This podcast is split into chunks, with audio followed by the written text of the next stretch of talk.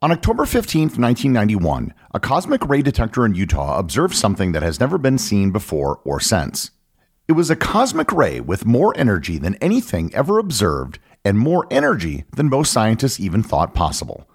When one of the first researchers saw the data, they responded by simply saying, Oh my God. Learn more about the OMG particle, what it was, and what it means on this episode of Everything Everywhere Daily.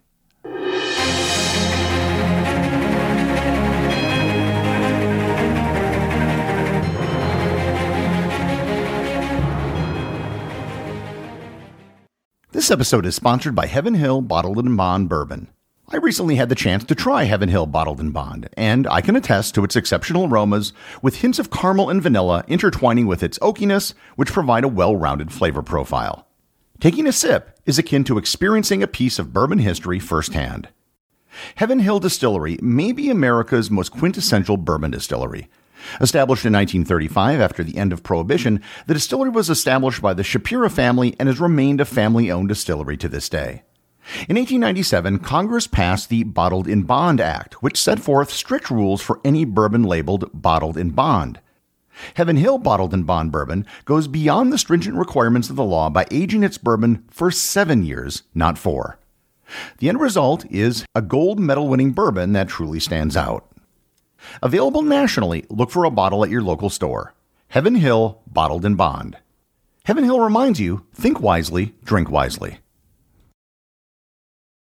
This episode is sponsored by ButcherBox.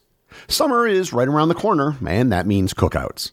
No matter what your preferred food is for a cookout or a barbecue, ButcherBox can help you make it the best. If you want to serve up some hamburgers, ButcherBox has grass fed ground beef to make the perfect smash burger. Want to cook up some steaks? Well, ButcherBox has that too, with some of the best cuts of steak, such as New York strip, ribeye, and filet mignon. Do you like grilled chicken? Well, ButcherBox has some of the best pasture raised chicken that you will find anywhere. And if you really want to wow people at your next cookout, you can try grilling some of their wild caught salmon on a cedar plank. Sign up at butcherbox.com slash daily and get a special deal. ButcherBox is offering my listeners a free for a year offer plus an additional $20 off. You can choose salmon, chicken breasts, or steak tips free in every order for a year. Sign up today at butcherbox.com slash daily and use code DAILY to choose your free for a year offer, plus get $20 off your first order.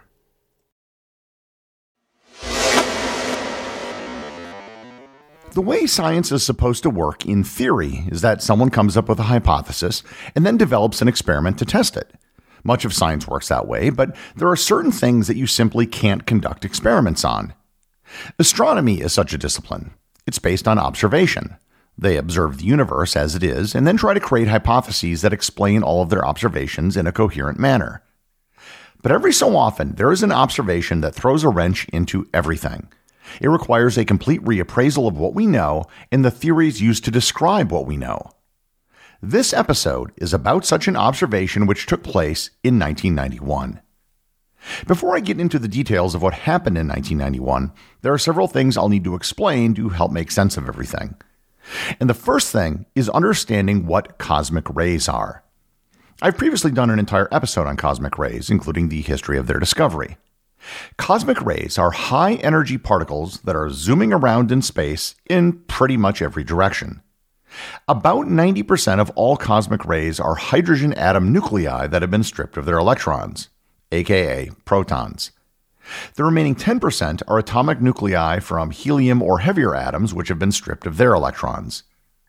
These particles are traveling at velocities near the speed of light, most of which originated well beyond our solar system. When these particles hit the Earth's atmosphere, they usually result in high energy collisions with atoms and molecules. These collisions then create new particles and radiation, which rain down on the Earth. This is very similar to what is happening inside a particle accelerator like the Large Hadron Collider. Particles are accelerated to high velocities and then smashed into other particles so the collisions can be observed.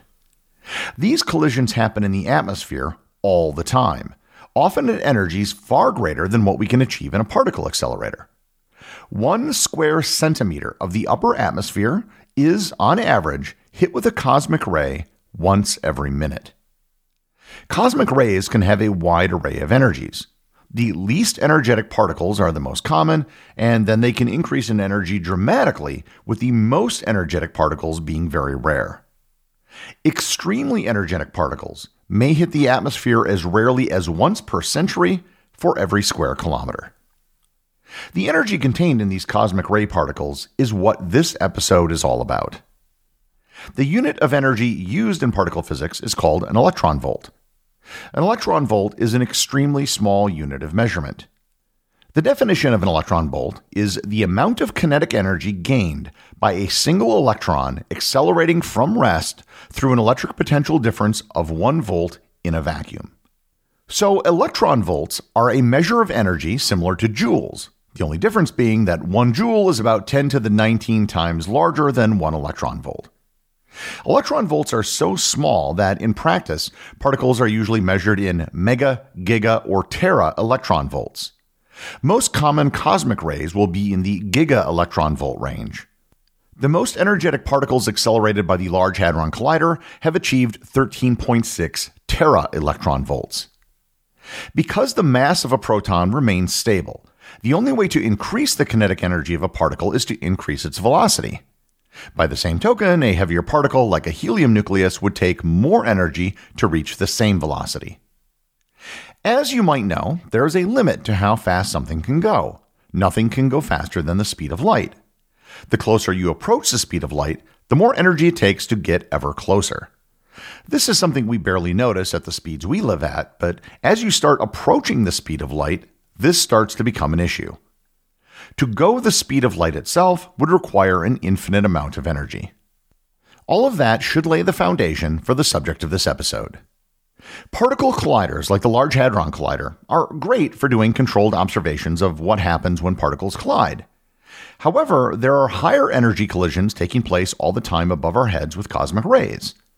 So, observatories were created to attempt to observe cosmic rays or more accurately, the interaction of cosmic rays with the upper atmosphere.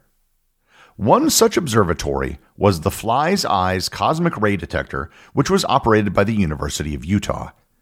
At the time, it was an experimental observatory that was operated in the Dugway Proving Ground, which was a large 800,000 acre tract of land in Utah that the U.S. Army used for weapons testing.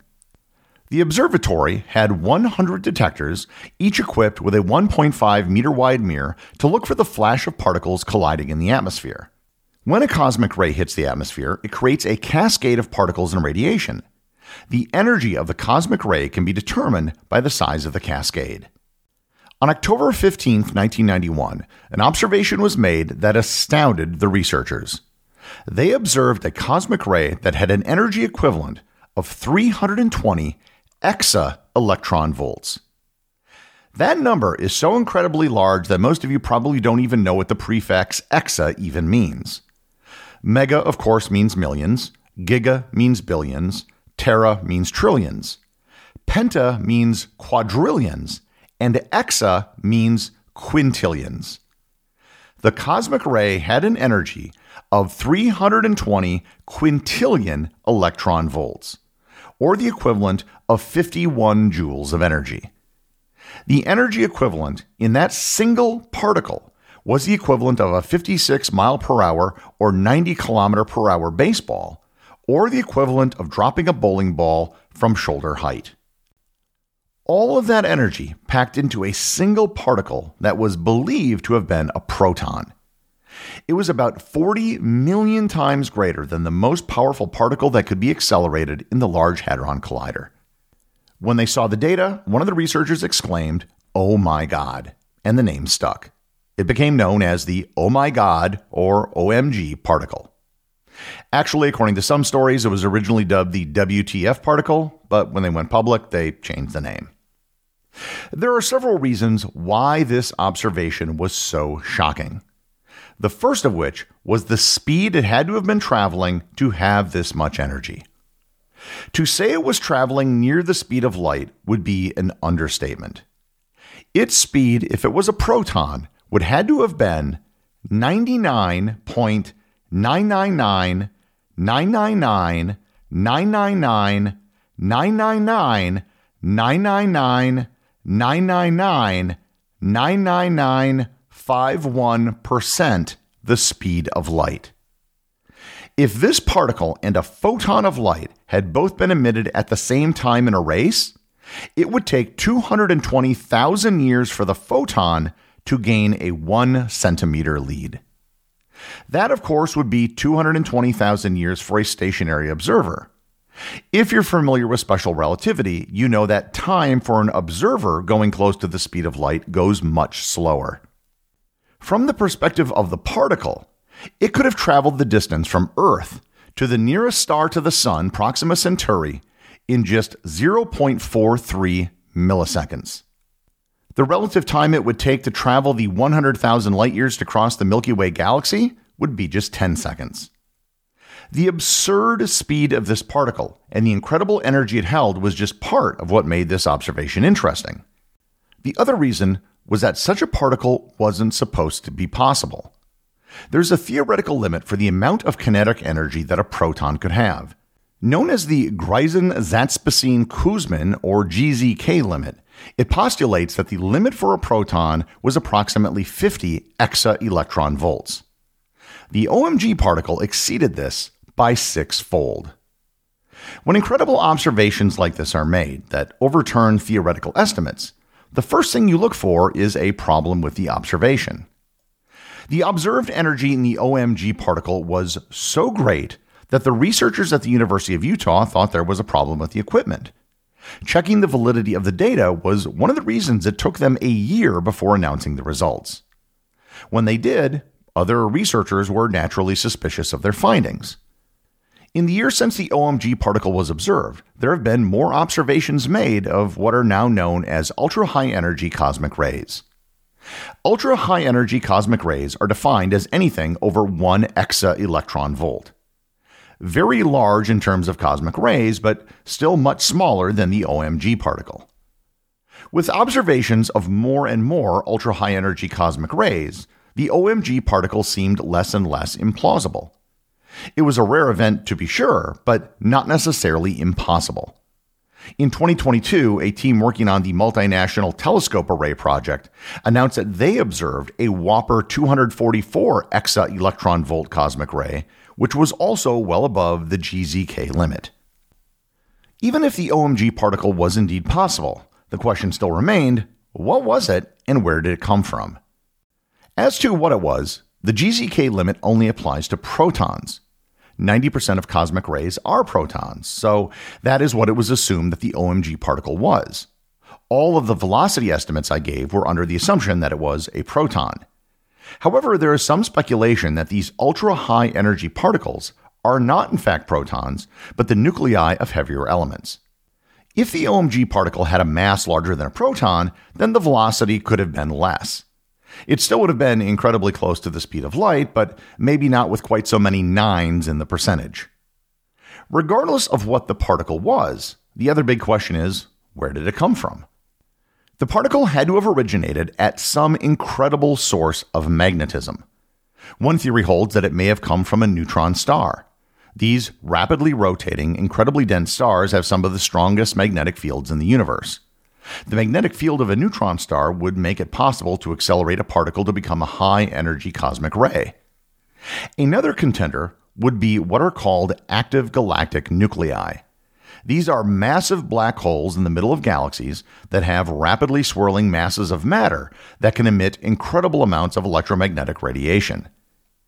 Given the direction of the cosmic ray at the date of the OMG particle observation, one of the suspects was the active galactic nucleus of a galaxy known as Centaurus A, which is about 16 million light years away from Earth. However, this theory has fallen out of favor given how easily charged particles can be influenced by other magnetic fields. It's now thought to be highly unlikely that the particle traveled in a straight line from Centaurus A. The truth is, we don't really know what the OMG particle was or where it came from. The entire act of observing cosmic rays is seeing what they do after they're destroyed, so it places a natural limit on what we can know about them. While there might be a limit on what we can know, we are still learning more. We now know that while ultra high energy cosmic rays are rare, the OMG particle probably wasn't a singular event. even if, after 30 years later, it still remains the most powerful cosmic ray ever observed. The executive producer of Everything Everywhere Daily is Charles Daniel. The associate producers are Peter Bennett and Cameron Kieffer. Today's review comes from listener Panayotitso over on Spotify. They write, Hi from Crete. Yesterday, I entered the Completionist Club, and I can say that this is the only podcast where you can learn everything from an emperor you've never heard of before to how airplanes work in a week. Thanks, Panayotitso. I'm happy to hear that we have a chapter of the Completionist Club on one of my favorite Greek islands and near the center of the Minoan civilization. Remember, if you leave a review or send me a boostagram, you too can have it run in the show.